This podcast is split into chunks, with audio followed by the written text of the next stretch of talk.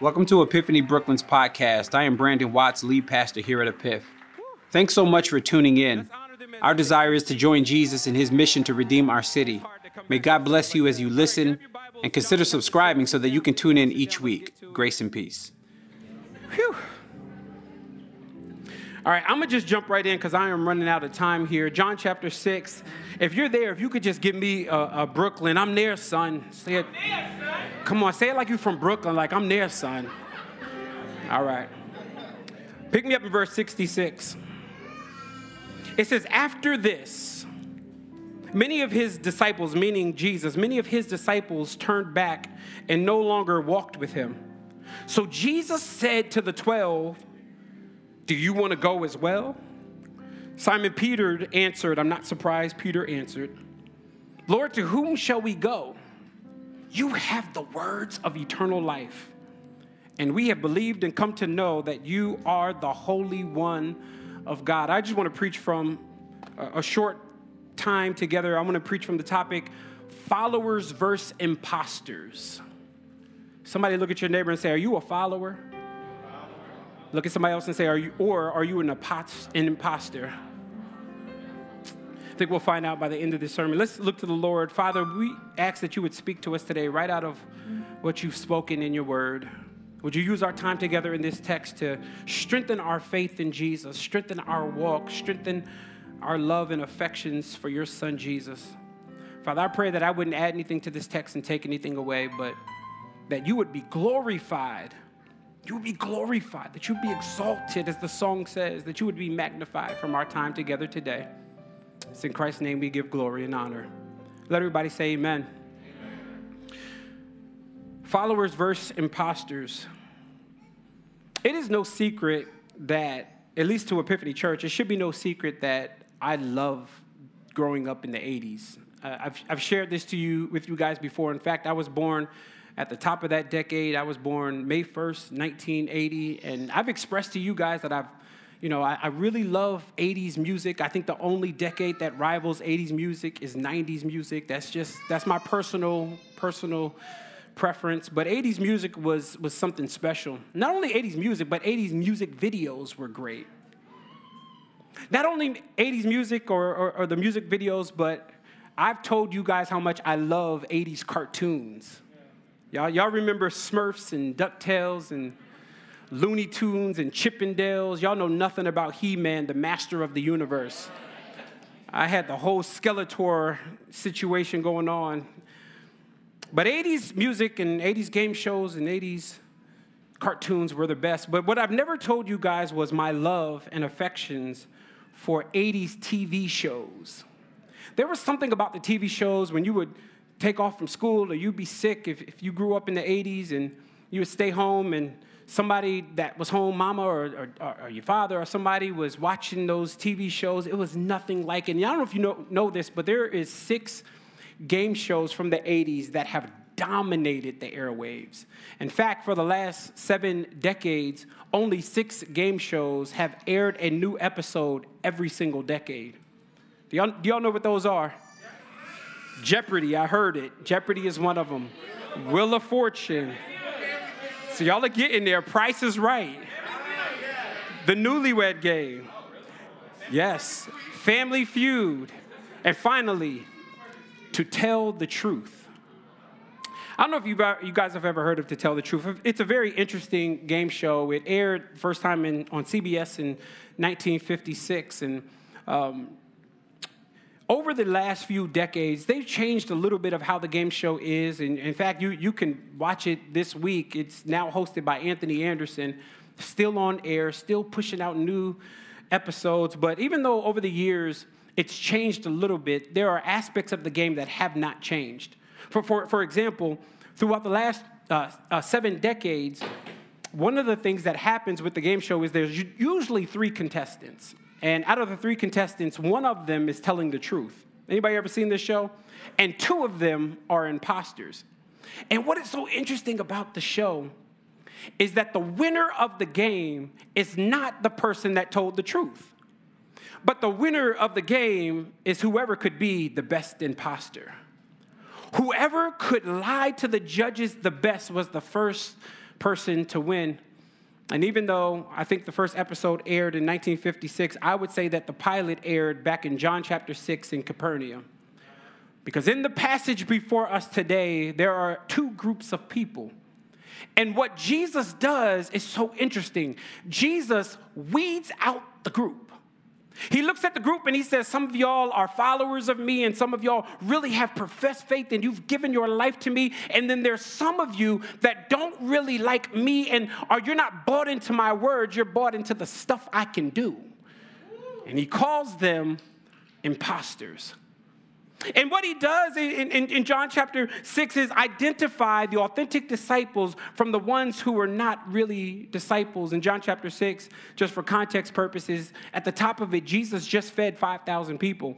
He, does, he did it with two, uh, two fish and five loaves and then he preaches a sermon because he realizes that they're there for the miracles and they're there for the bread and so he preaches a sermon and in this sermon, it gets a little rocky for people because what he wants to do is he doesn't want people there just filling their physical needs, but he wants to fill up their spiritual need. This sermon is called the Bread of Life sermon. But he's not talking about the bread that you just ate at the top of the chapter, he's talking about accepting his death and accepting what happens on the cross and I know some of y'all are going, Pastor B, this is the, this is the wrong sermon for, for, uh, uh, for the first service. We're trying to grow, right? We're trying to get people, but I want to do what Jesus did in John chapter 6. I want to make sure that we're growing with followers of Jesus. Let me say it another way I am not interested in pastoring imposters. I want to pastor people that are authentically giving their life to the Lord and trusting in Him fully. I have three points that I think the passage is going to pull out. Y'all write these down. I think they're going to pop up. If you're online, this is going to pop up for you. Here's my three points. First point following Jesus often means not following the crowd. Second point, there are no credible alternatives to Jesus. Finally, he alone is the long awaited Messiah. All three of those are found in our passage. In fact, pick me up in verse 66 as we look at the first point. Following Jesus often means not following the crowd. Please write that down. Following Jesus often means not following the crowd. Look at what Jesus says. Look at what the text says here. It says, After this, many of Jesus' disciples turned back and no longer walked with him. You got to go to the preceding verses to find out what happened. How did you lose everybody, Christ? How, how did you have all of these people, 5,000 people, at least 5,000 are all bought into the ministry? How do you not capitalize on that growth? Why do you send people away, and how did you do it? If you go back to the preceding verses, in verse 59, Jesus is saying some what they deem as crazy stuff. Jesus is saying stuff like, Unless you eat of my flesh and drink of my blood, you cannot inherit eternal life. And the crowd was astonished. The crowd was messed up. The crowd couldn't believe that Jesus was actually talking about eating his flesh and drinking his blood, not knowing that he's not physically talking about that, but spiritually. He's saying, Unless you accept my body being torn on the cross, you can't inherit eternal life. Unless you have absorbed the fact that my blood was shed for your sins, you cannot inherit eternal life. And so the crowd leaves. And what's so interesting with the crowd leaving is at least 12 stay. The disciples all stay, and their decision not to follow the crowd has been encouraging for me all week. Their decision, you know, many, many people, when it comes to Jesus versus the crowd, typically we follow where the masses are going, wherever the culture is going, but you cannot follow the crowd and follow Jesus. You cannot follow culture and follow Jesus. You cannot follow trends and follow Jesus because most of the time the crowd isn't going where Jesus is going. Can I say that again? Most of the time, the crowd is not going where Jesus is going. And Jesus understood this. And so, what he does is he looks at the crowd and says, Ah, I got to see who's really my followers. This ain't the first time he did that. He did that in Luke chapter 8 as well. The Bible says all these people are gathered around him, and he tells a parable and intentionally chooses to confuse the crowd. And after he says this crazy parable, the disciples pull him aside and say, Jesus, what are you talking about? We, we, we, don't even understand. And Jesus says something interesting. To you, it has been given the secrets of the kingdom, but to others in parables. Watch this. For seeing, they may not see, and hearing, they may not hear. Jesus intentionally confused people. Why? because he wanted to thin out the crowd. Wait a minute, Jesus. Why? Like every church growth specialist will say, This is not what you're supposed to do. At this moment, you are supposed to make sure that the crowd is growing. Get more people, turn 5,000 into 10,000. Isn't that what American church does? If we're, not a mega church, we're not successful. Says who? Jesus saw success as taking the crowd and only taking authentic disciples. Those who really followed what he was saying. And if you're not careful, the crowd, if you're not careful, the crowd will turn your heart from Jesus. If you're not careful, those who you are following and not following Jesus can pull you from him. That's why the Bible says in Colossians chapter 2 do not uh, let people hold you captive by philosophy and empty deceit. You ever been in conversation where people trying to get you to question who your Savior really is? Following the crowd. But what's so crazy about this crowd, Chris, is that this crowd is not a bunch of pagans. You, you would think that this crowd is a bunch of atheists or the religious indifferent. No, no, no, no, don't miss this. This crowd is people who were religious. This crowd, don't miss this, showed up for church. Look at John chapter 6. They were in the synagogue listening to Jesus preach. How do I also I know they're religious? Because they watched him perform miracles and were recipients of his miracle. How else do I know that they were religious? Because they followed him to some extent to the next town, this crowd was religious. And a lot of times when we're talking about don't follow the crowd, you're thinking of the worst people in your life. And what I'm trying to suggest to you this morning is sometimes the crowd came to church with you. Sometimes the crowd is serving. Sometimes the crowd is the one that you think has been following Jesus, but let me help you. One of the first signs that you are an impostor and not a follower of Jesus is when you are more impressed with his miracles than his teaching. Because the text just said that they followed him as long as he was doing miracles, as long as he was doing gimmicks, as long as he was doing signs, they would follow. But the moment he sat down and began to teach, they said, I don't want any of that genuine followers versus fans of the stuff that he does. You ever been there where you were a fan of Jesus because he did something for you? How, many say, you know what? I want Jesus whether he does stuff for me or not. Because the goal of being a Jesus follower is not that you get Jesus plus stuff, Miguel, it's that you get Jesus and he's more than enough. This crowd wasn't satisfied with just Jesus. They professed faith in Jesus, but they didn't live under the lordship of Jesus. And the passage teaches us to don't let the crowd sway you. And for some of you, well, God, you know, I promise you, at 5:30 this morning, I got up. Ed texted me sometime around six o'clock early this morning. I was talking, I was I was praying, and and one of the things that God began to press into my heart was that the crowd, don't miss this, isn't often a lot of people. For some of you who is swaying your heart your crowd is one person. Your crowd is two people. Some, some of you are dating your crowd. Some of you are in relationship with your crowd.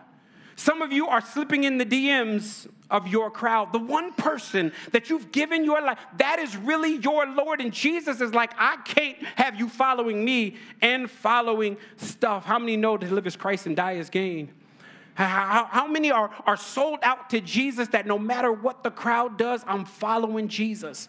No matter what the crowd says, I'm following Jesus.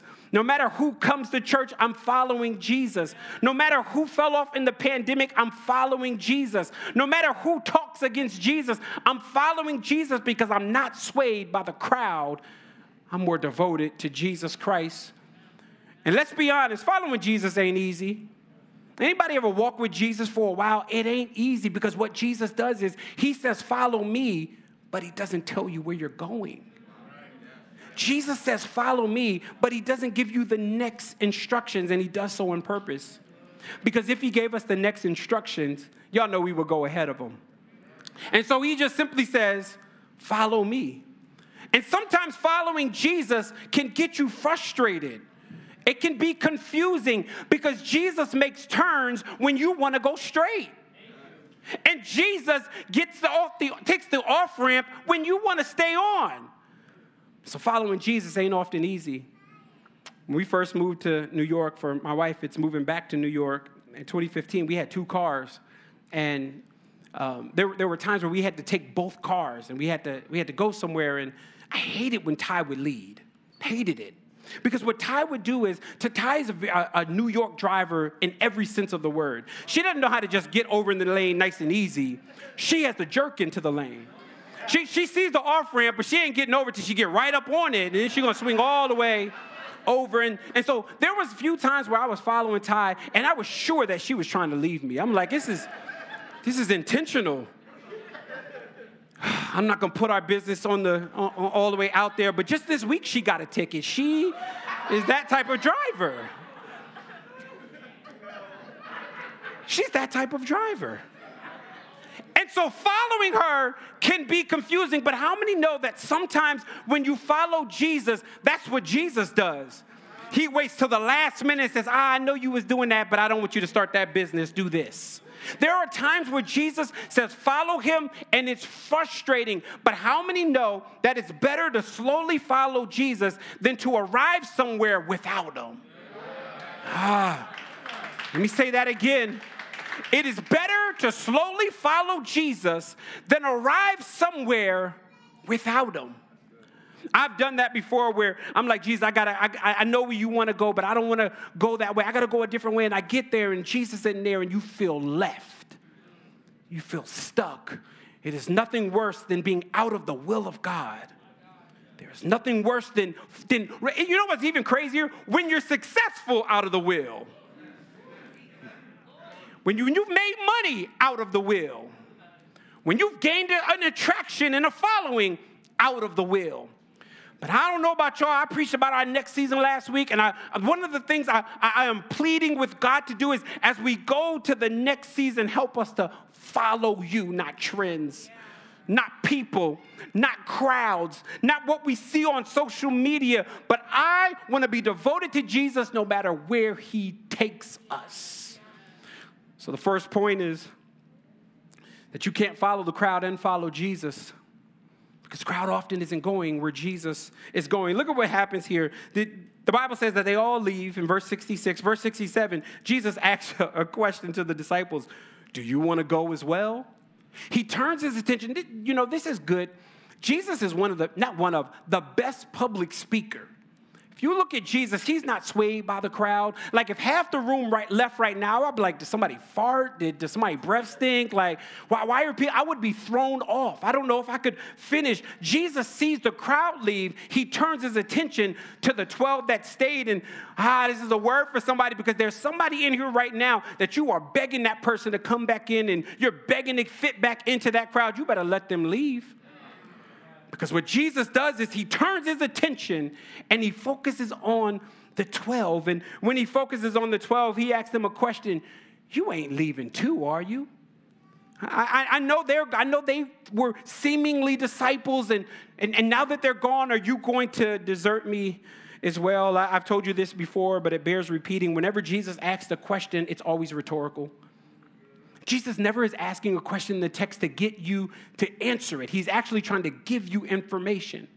And so in the text, him asking the question, Are you going to leave? He's not trying to really get an answer. He's trying to show them, You ain't got nowhere to go.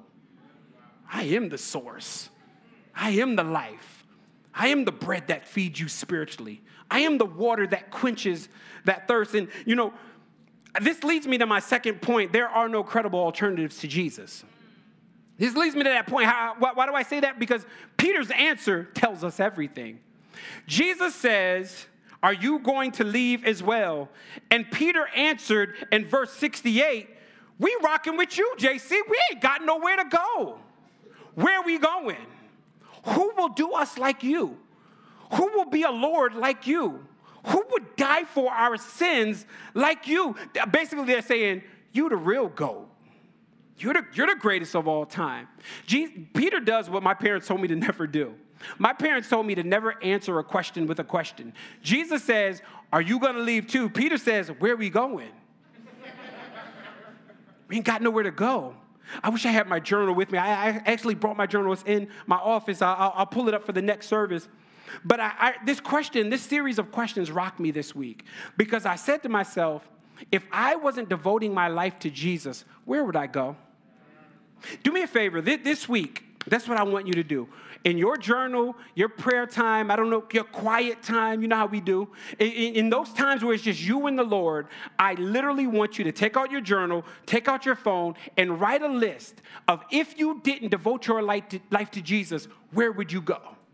Notice the question isn't if we're going somewhere, everybody's going somewhere. We're all following something. And either we're following Jesus or we are following something. I wrote a list this week. I said, you know what? I'm going to answer the question. Jesus asked me, Are you going to leave as well? Peter says, Where are we going to go? I said, You know what? I'm going to write down where I'm going to go if I ain't following Jesus. I wrote 10 things. I wrote, I wrote the numbers one, two, three, four, five, all the way to 10. And guess what? I didn't come up with one thing. My list is blank. And the reason my list is blank is because I haven't found a better alternative to, than Jesus. And this is why I don't preach anything else and I don't preach about anybody else. This is why I don't preach from a whole bunch of different books. This is why we preach from the 66 books of the Bible. And the reason we do so is because there are no credible alternatives to Jesus. If I found one, I would preach about it, but because I can't, Jesus is what you get because there are no credible alternatives. Where will we go? To whom would we turn? Who would we listen to? Who would we follow? Who would heal us? And I'm not talking physically. Who would spiritually heal us? Who would take our dead hearts and ransom it? Who would take our blinded eyes and remove the scales? I'll give you the answer because I know you're going to search this week. Nobody. I'm going to help you out. Your list will be blank because there is nobody like Jesus. The old saints used to sing a song, Without Christ, I would be nothing. Without Christ, I would fail. Without Christ, I would be drifting. I'd be like a ship without a sail. Anybody know you'd be a hot mess without Jesus? You'd be depressed without Jesus. I need somebody talking back. You'd be anxious without Jesus. You would fail without Jesus. You would lose your mind without Jesus. You would lose your relationships without Jesus. Anybody know that Jesus is everything? Can y'all just lift up a praise to Jesus?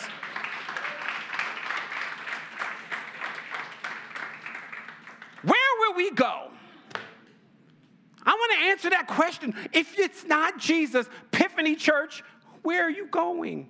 Those of you who are home, if it's not Jesus, where will we go? And so Jesus says that. He says, okay, you going to go too? Peter's like, nah. You, you, you, you're the one that, that gives me life. You're, you're the one that gives me purpose and meaning. You're the one that I'm building my identity on. Let me stay there for a second. Building my identity on. Jesus followers have the identity of looking like Jesus, not looking like our social media feed.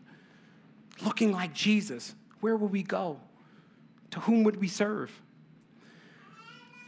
Let me do the wobble real quick and the electric slide and whatever that dance is we did earlier this week. Let me do that through the New Testament because we're not alone in this declaration. There are many people in the New Testament that answered this question there is nobody like Jesus, there are no credible alternatives. Can I just quickly go through a few scriptures? Write these down quick. I'm going to talk fast, so you got to listen fast. Mark chapter 2, verse 12. After Jesus heals the paralyzed man, the crowd says, We never saw anything like this. Mark chapter 4, verse 41, after Jesus calms the storm on the Sea of Galilee, here's what the disciple says Who is this that even the winds and the waves obey him? John chapter 7, verse 46, the officers were supposed to arrest, uh, arrest Jesus. They come back empty handed, and here's their excuse no one ever spoke like him. Acts chapter 4, verse number 12, here's what Peter proclaim, proclaims There is no salvation in anyone else. There is no other name under heaven among men which we must be saved. 1 Timothy chapter 2, verse number 5, there is no one, uh, there is one God and one mediator between God and man, the man Christ Jesus. I am sticking with Jesus because there are no credible alternatives. There is nowhere else to turn. And I'm trying to save you heartache. That, that's why I'm sticking here for a second. I'm trying to save you pain because some, some of you right now are searching. Know, come on now. You know you registered the person next to you that you really like, they need Jesus. You're searching, you're, you're, you're looking. One of the things I was taught by my mentor is never preach assuming that everybody in the room knows Jesus. I, I know some of you are searching and you're, you got alternative gods. You look, you, you, you like Jesus. You like some stuff about him. You like some things about him. But have you devoted your life to him? P- Peter gives us another example. He, he says, Look, who, where will we go? But then he goes on. Here, here's the other reason there's no credible alternative to Jesus because he says, And you have the words of eternal life. He doesn't only say where we going, Jesus, if it ain't with you. He's saying we sticking with you because you have the words of eternal life. And for the believer, eternal life doesn't start when you die and get to heaven. Eternal life for the believer is now. You got eternal life right now. If you've trusted in Jesus, eternity starts for you now. And here's why I don't believe that we can lose our salvation. Because if you could lose it, it's not eternal, it's temporary. It's only, it expires the moment you make a mistake. But we have eternal life, meaning it's persevered through the saints. You, you keep your salvation. Why? Not because you are so strong, but because you have a strong God. You keep your salvation because God knows how to hold you. In fact, He says stuff like, None can pluck them out of my hand. He says, You have the words of eternal life. Long, long, y'all know eternity is a long time. Like this, this is why I trust Jesus. Hell is hot and eternity is long. I want to be with Jesus. He says, listen, listen, I ain't going nowhere because you got the words that I need. First point, following Jesus often means not following the crowd. Second point, there are no credible alternatives to Jesus. Why? Because where will we go? Why, why else? Because you have the words of eternal life. And I'll end here. Finally, he is the long awaited Messiah. Look what he says here in verse 69. He says, Verse 68, Simon Peter answered, Lord, whom shall we go? You have the words of eternal life. Verse 69, and we have believed and we have come to know that you are the Holy One of God. This is shorthand for him saying, You are the Messiah. The reason I'm sticking with Jesus and not following the crowd, the reason I'm a real follower and not an imposter, because you are the one we've been waiting for. You are the one that fills that void in our heart. You, you are the one that fills that gap.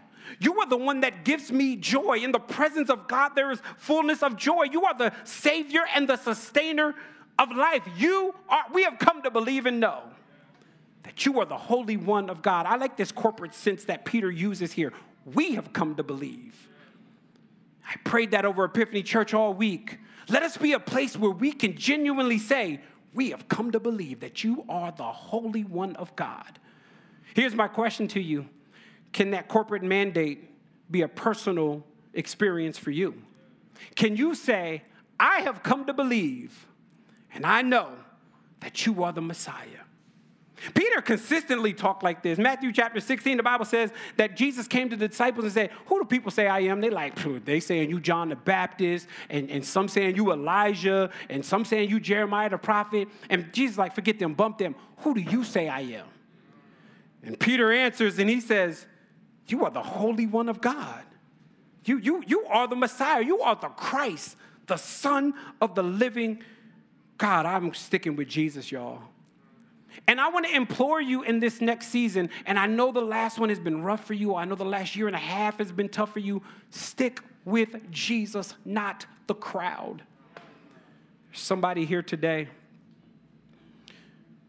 that and I don't mean this in, in a disrespectful way, but there's somebody here that you would say, I identify as an imposter. I like the things of God, but I, I don't know if I've really given my, life I haven't devoted my life to Him. I told y'all that I believe that revival is the next season of our church. I believe that people will give, people will move from imposters to followers. And here's the beautiful thing about it Jesus can do that in an instant.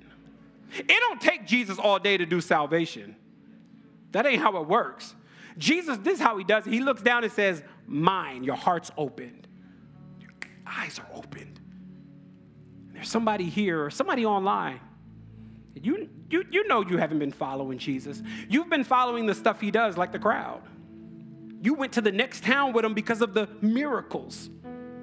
But when he began to say, This is what it takes to follow me, you fell off. And I'm not beating you up this morning. I want to give you an opportunity and a chance to get it right. Oh, B, Pastor B, I, you know, I got a lot of sin in my life. So this is a lot I'm walking away from. Remember last week? They left everything. I got a lot back. You don't know. He can't love me. No, the crazy thing is, it doesn't matter how deep your sin is. Can I put you to the cross? It's stronger than your sin. It's stronger than what you did. And I don't know who it is. Maybe it's you in this room and I can't see everybody. And maybe it's you at home. I definitely can't see you. But here's what I know Jesus sees you. And he wants to move you from imposter to follower. He wants you to give your life to him. He wants you to stop following the trends and following the crowd and trying to fit in. I'm to help you out. You can't fit in. He wants you to follow him. You read the reason you can't fit in is because you weren't made for that community. You were made to be a part of the body. And today is your day. Today is the day. I feel like Shirley Caesar. Today is your day. You know that, Josh? No? You got to learn it between now and next service. Today is your day.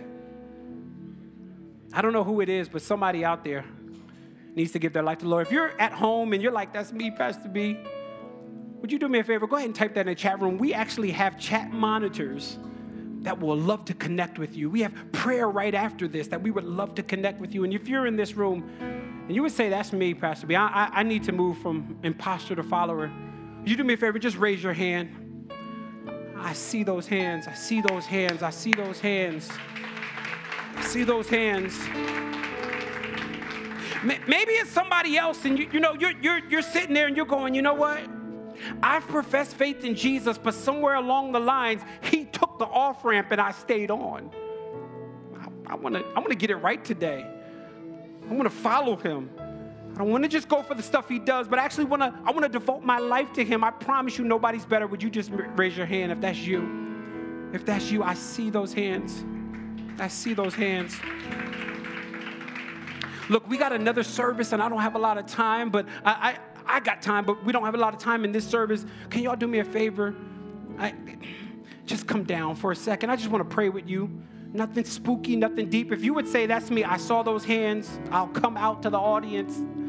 If you would say, That's me, I want to move. If we can have y'all come up, Yolanda, just come stand up with me. Stand up here. Ty, come stand up here for a second. I just want to, I want people to feel comfortable. Like we family. We good. We good. We good. These people are professing faith. Are you still coming? Come on, let's thank God. Come on, can y'all come on over here? Listen, all of us had to get here. All of us had to get to the place where we said, I want to securely put my faith in Jesus. Really, I don't want to play with, I really want to follow him. These bold people have come up today to say, That's me. Here's the beautiful thing. First John says, if you confess your sins, he is faithful and just to forgive you of your sins. Watch this and purify you from all unrighteousness. Jesus loves you. Those of you who are on the altar, look at me. When I Jesus loves you. Not the future you. Not the you you got in your mind where you all deep. No, you now. He loves you. And he wants you. When Jesus turned away from the people that left and he put his attention on the 12 that stayed, here it is. You're the 12. You're the ones he's looking for. Everybody point your hand this way. Father, I thank you for each and every individual that is here. Every single one of them is yours. Nothing, nothing deep here. Just it's miraculous. Your word tells us that all of heaven is rejoicing over one. But five people have come to say, I don't want to be an imposter. I really want to follow Jesus. And Father, today I pray that you would penetrate deep into their hearts and that they would walk away from here and be ambassadors of you. That they would not live in shame, that they would not live in fear, that they would not live in isolation, that they would not follow the crowd, but that they would be lights in their community. Father, I pray that their whole family be saved because they are now followers of you. I pray, I pray that their whole block would give their life to you because they're following you. I pray that everybody on the job will be like something different about you. And they would be able to say, I moved from being an imposter to a follower. I thank you, oh God, for each and every individual that's up on this altar today. Do the work in their life. Do stuff that only you can do, that we can't do.